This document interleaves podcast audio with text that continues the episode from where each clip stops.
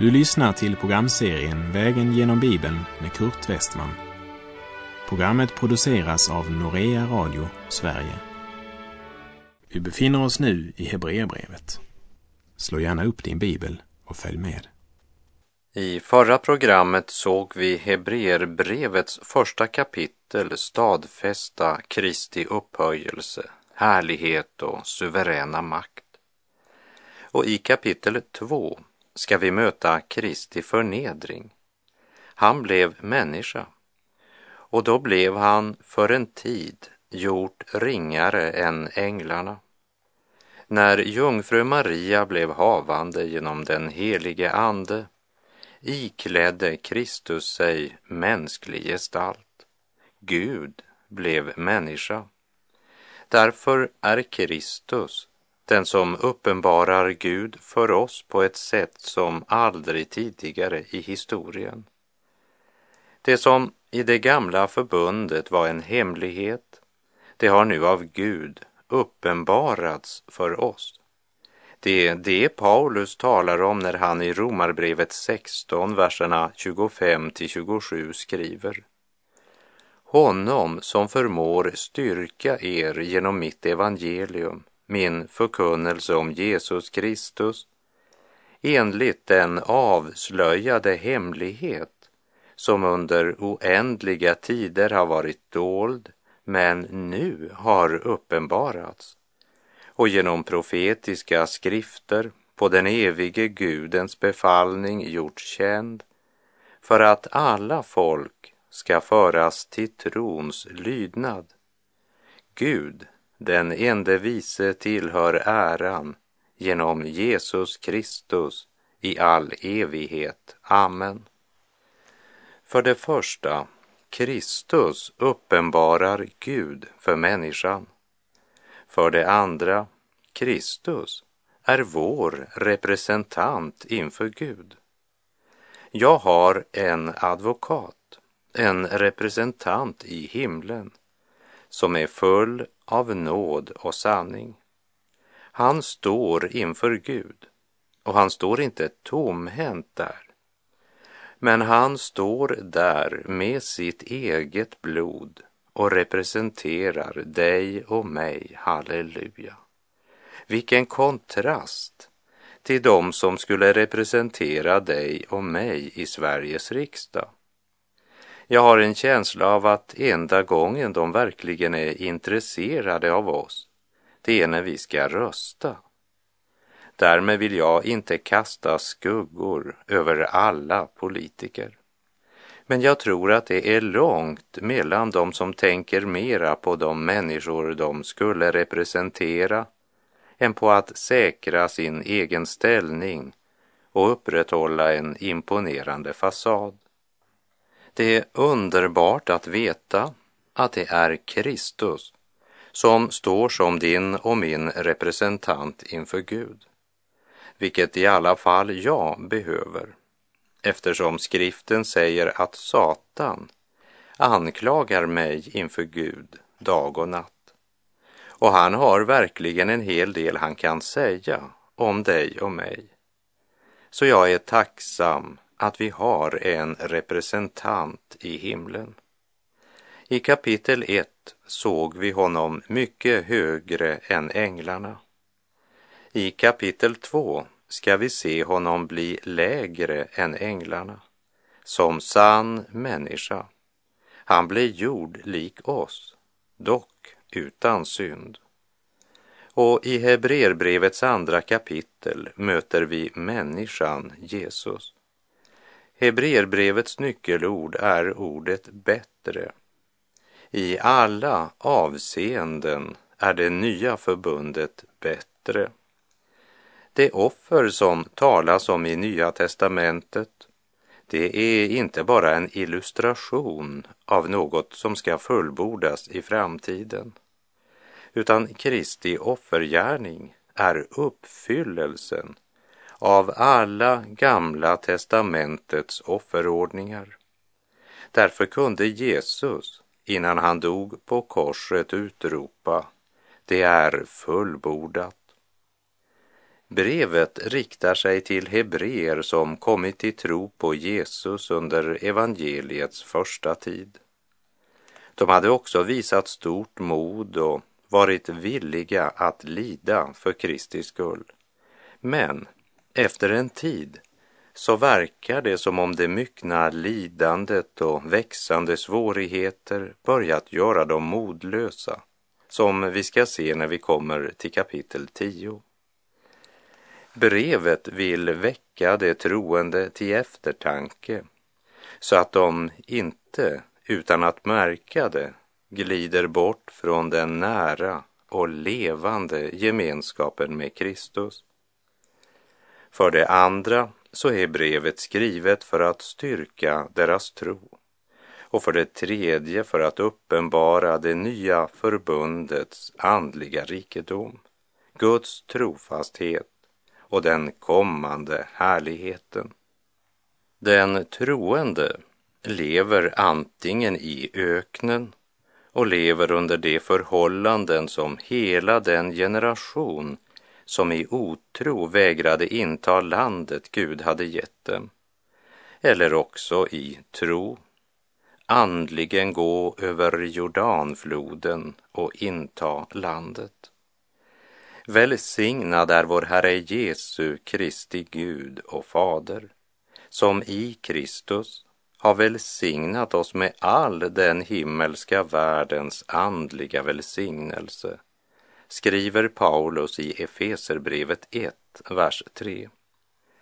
Israels folk ger oss en allvarlig och en talande illustration av denna sanning som vi minns från vår vandring genom fjärde Mosebok kapitlen 13 och 14. Då Gud varnade Israels folk och sa att de skulle gå miste om välsignelsen om de inte ville inta landet. Men Israel vägrade att gå in i kanan. Det var deras otro som hindrade dem att gå in i kanan. En hel generation som gick miste om uppfyllelsen av löftet därför att de i otro vägrade inta landet. Tron kommer av predikan, det är sant. Men låt oss inte glömma att också otron kan komma av predikan.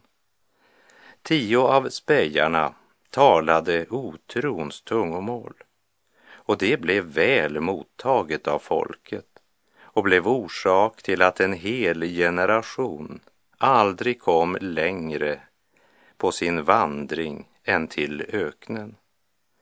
Låt oss meditera över det en stund innan vi vandrar genom det andra kapitlet i Hebreerbrevet.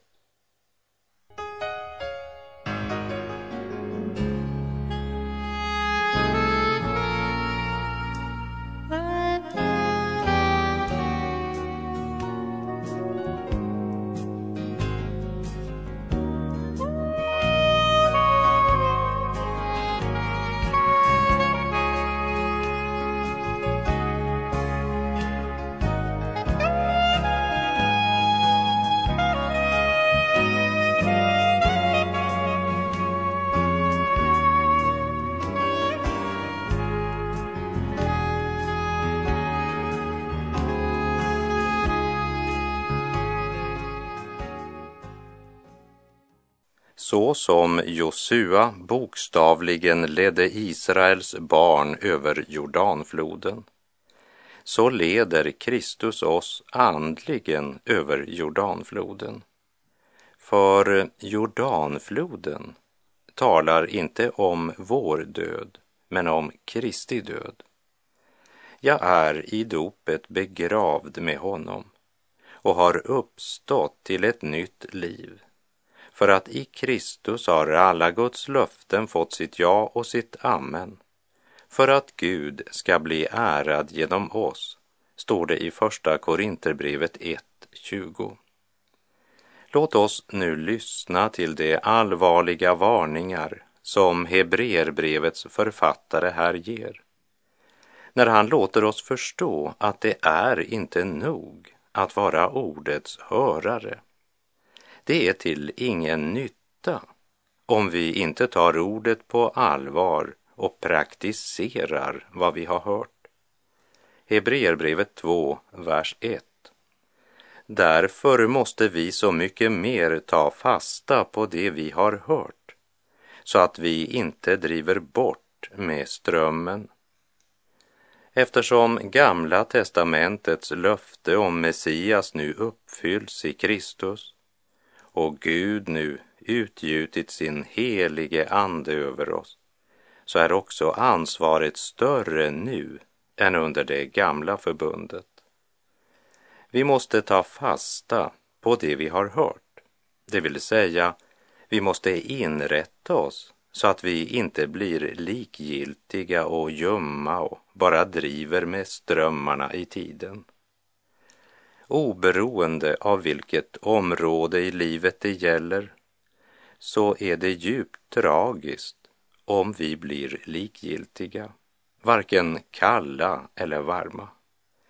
Men mest tragiskt är det ju om vi hör Guds ord, nickar instämmande utan att praktisera vad vi lärt.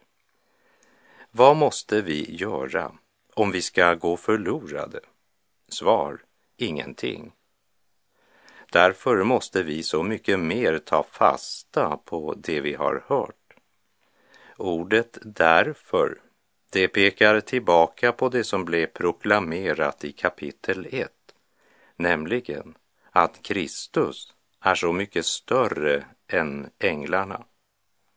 Därför måste vi så mycket mer ta fasta på det vi hört. Johannes skriver i Johannes första kapitel, vers 16 och 17.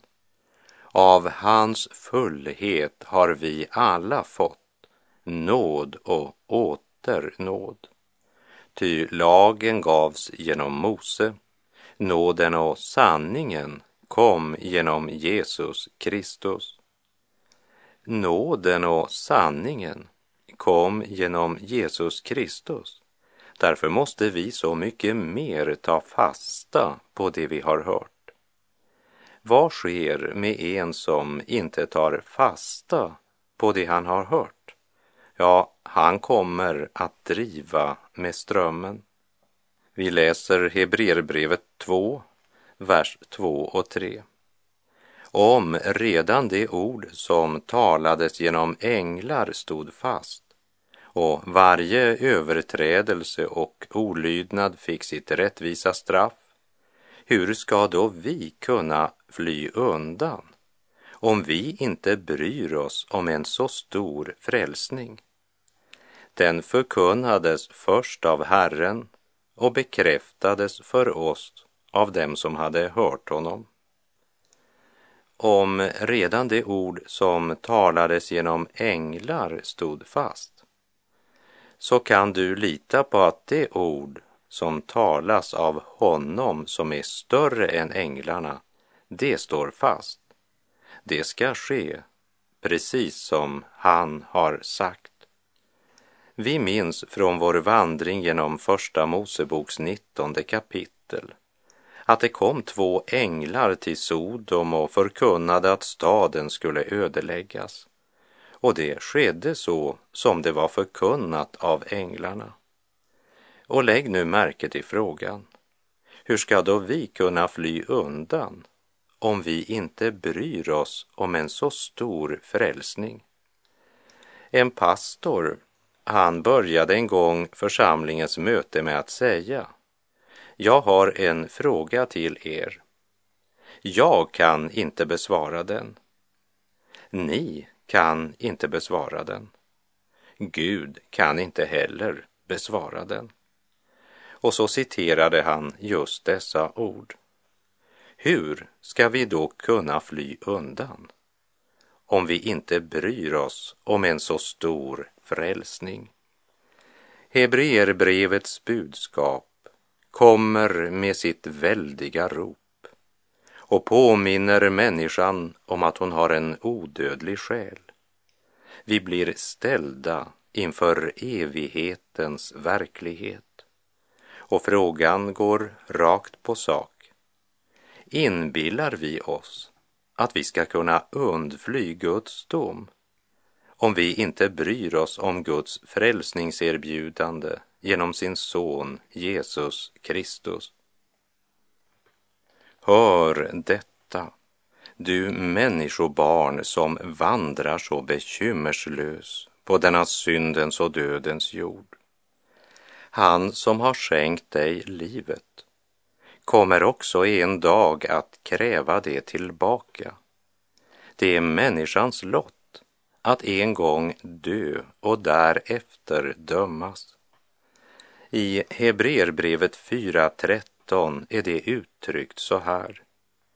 Inget skapat är dolt för honom, utan allt ligger naket och uppenbart för hans ögon och inför honom måste vi stå till svars. Du säger att du vill leva ditt liv utan Gud. Ja, gör det då. Men vill du svara mig? Hur skall du en gång kunna undfly Guds dom om du inte bryr dig om en så stor frälsning? Du säger att Gud är inte så sträng som Bibeln säger. Men vad vill du då svara då du på Guds befallning förs in i det heliga ljus där alla dina ord, tankar och handlingar rullas upp som på en filmduk.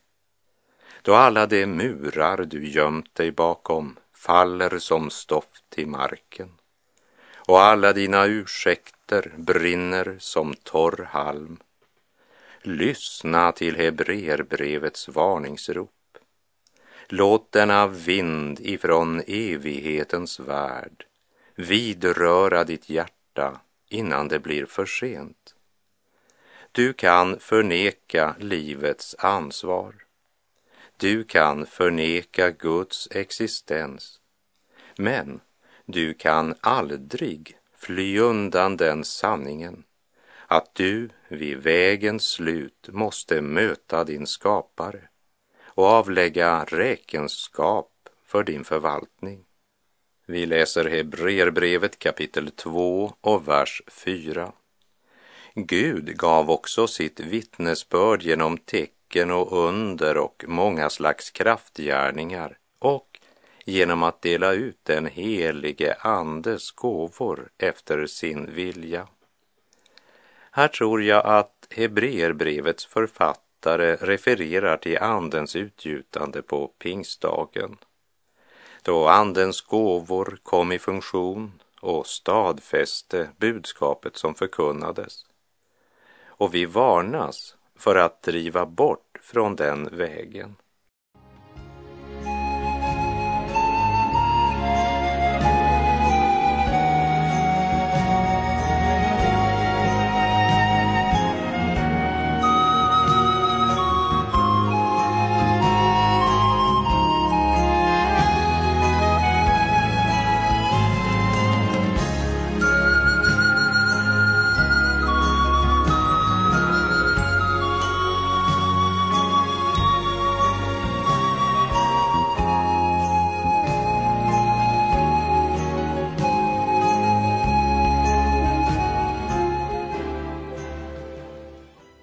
Guds ord gör klart för oss att det är lika viktigt att komma ihåg att Kristus var sann människa, verkligen var en av oss, som att ha klart för sig att han är sann Gud. Han kom med det gudomliga till vår jord och tog människan med sig till himlen. Därför kunde han efter att hans gärning var fullbordad säga jag är uppståndelsen och livet. Den som tror på mig, han ska leva även om han dör. Johannes 11.25. Vi läser Hebreerbrevet 2, vers 5. Det är inte under änglar han har lagt den kommande världen som vi talar om. Det handlar om den troendes framtid, om det levande hoppet. Många människor tog anstöt av den enkle timmermannen från Nasaret som i förnedring vandrade här nere på syndens jord. Evangeliet kan alltså endast gripas i tro. När anden får smörja trons öga kan den på nytt födda människan gripa sanningen att Jesus är sann Gud, kommen i mänsklig gestalt och allt är underlagt honom. Det är inte under änglar framtiden är lagd, men under Kristus. Och detta rike blev uppenbarat för oss genom Jesus Kristus. Romarbrevet 10, verserna 17 och 18 säger Alltså kommer tron av predikan och predikan i kraft av Kristi ord. Men nu frågar jag, har det kanske inte hört? Jo, mer än så. Deras röst har gått ut över hela jorden och deras ord till världens ändar. Men som profeten Jesaja ropade ut redan i det gamla förbundet, vem trodde vår predikan? För vem var Herrens arm uppenbarad? Vi läser Hebreerbrevet 2, vers 6. På ett ställe har någon vittnat, vad är en människa eftersom du tänker på henne? Eller en människoson eftersom du tar dig an honom. Verserna 6 till och med 8 är ett citat från Saltarsalmen 8, vers 5 till och med 7. Låt oss stanna upp inför detta ett ögonblick. Vad är egentligen en människa? Denna lilla skapelse på en av de minsta planeterna i det oändligt stora universum. Men det som förändrar hela perspektivet, det är att det var just som människa Jesus kom till jorden. Och det var på jorden som korset blev rest. Det kors som förändrade historien. I Människosonen möter vi den sanna människan som människa verkade timmermannen från Nasaret så liten och så obetydlig att de flesta tog anstöt av hans ringhet. Människan såg hans ringhet, men endast tron kan se hans härlighet. Vad är en människa eftersom Gud tänker på henne, sänder sin son och offrar honom för att frälsa människan. Gud besökte vår värld därför att han vill kommunicera med oss. Min vän, Gud har något att säga dig. Gud talar till dig genom sitt ord och sin helige ande. Skulle du då inte bry dig? Vi läser Hebreerbrevet 2, vers 7 och 8. En liten tid gjorde du honom ringare än änglarna och du krönte honom med härlighet och ära. Allt har du lagt under hans fötter. När han lade allt under honom utelämnades inget. Allt skulle vara lagt under honom. Ännu ser vi inte allt vara lagt under honom. När han lade allt under honom utelämnades inget. Skriften understryker klart och tydligt att det finns inga undantag utom Fadern själv, som Paulus skriver i Första Korinterbrevet kapitel 15, verserna 26 till och med 28 som den siste fienden berövas döden all makt. Ty allt har han lagt under hans fötter. Men när det heter att allt är lagt under honom så är det uppenbart att den är undantagen som har lagt allt under Kristus. Och när allt har blivit lagt under honom, då skall sonen själv underordna sig den som har lagt allt under honom, för att Gud ska vara allt i alla. Men ännu ser vi inte allt vara lagt under honom.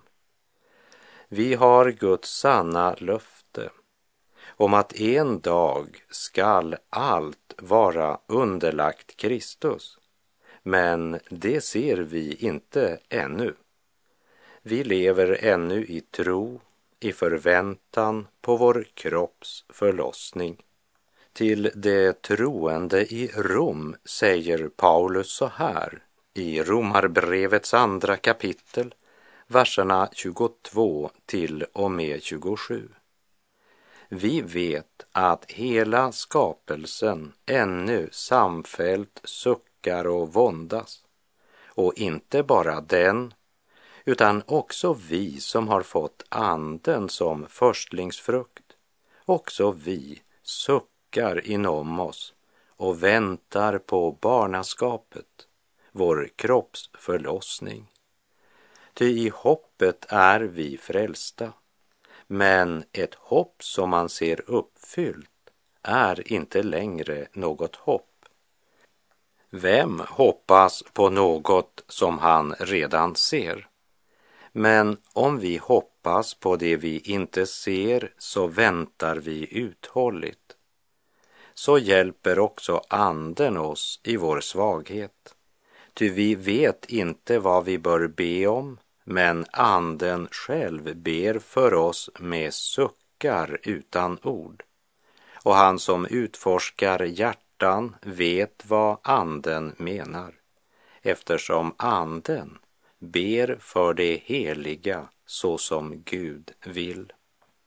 Allt har han lagt under Kristi fötter. När han lade allt under honom utelämnades inget allt skulle vara lagt under honom, men ännu ser vi inte allt vara lagt under honom. Och helt fram till den dagen sjunger vi av hjärtat. Det ska komma en dag då all smärta ska bli glömd.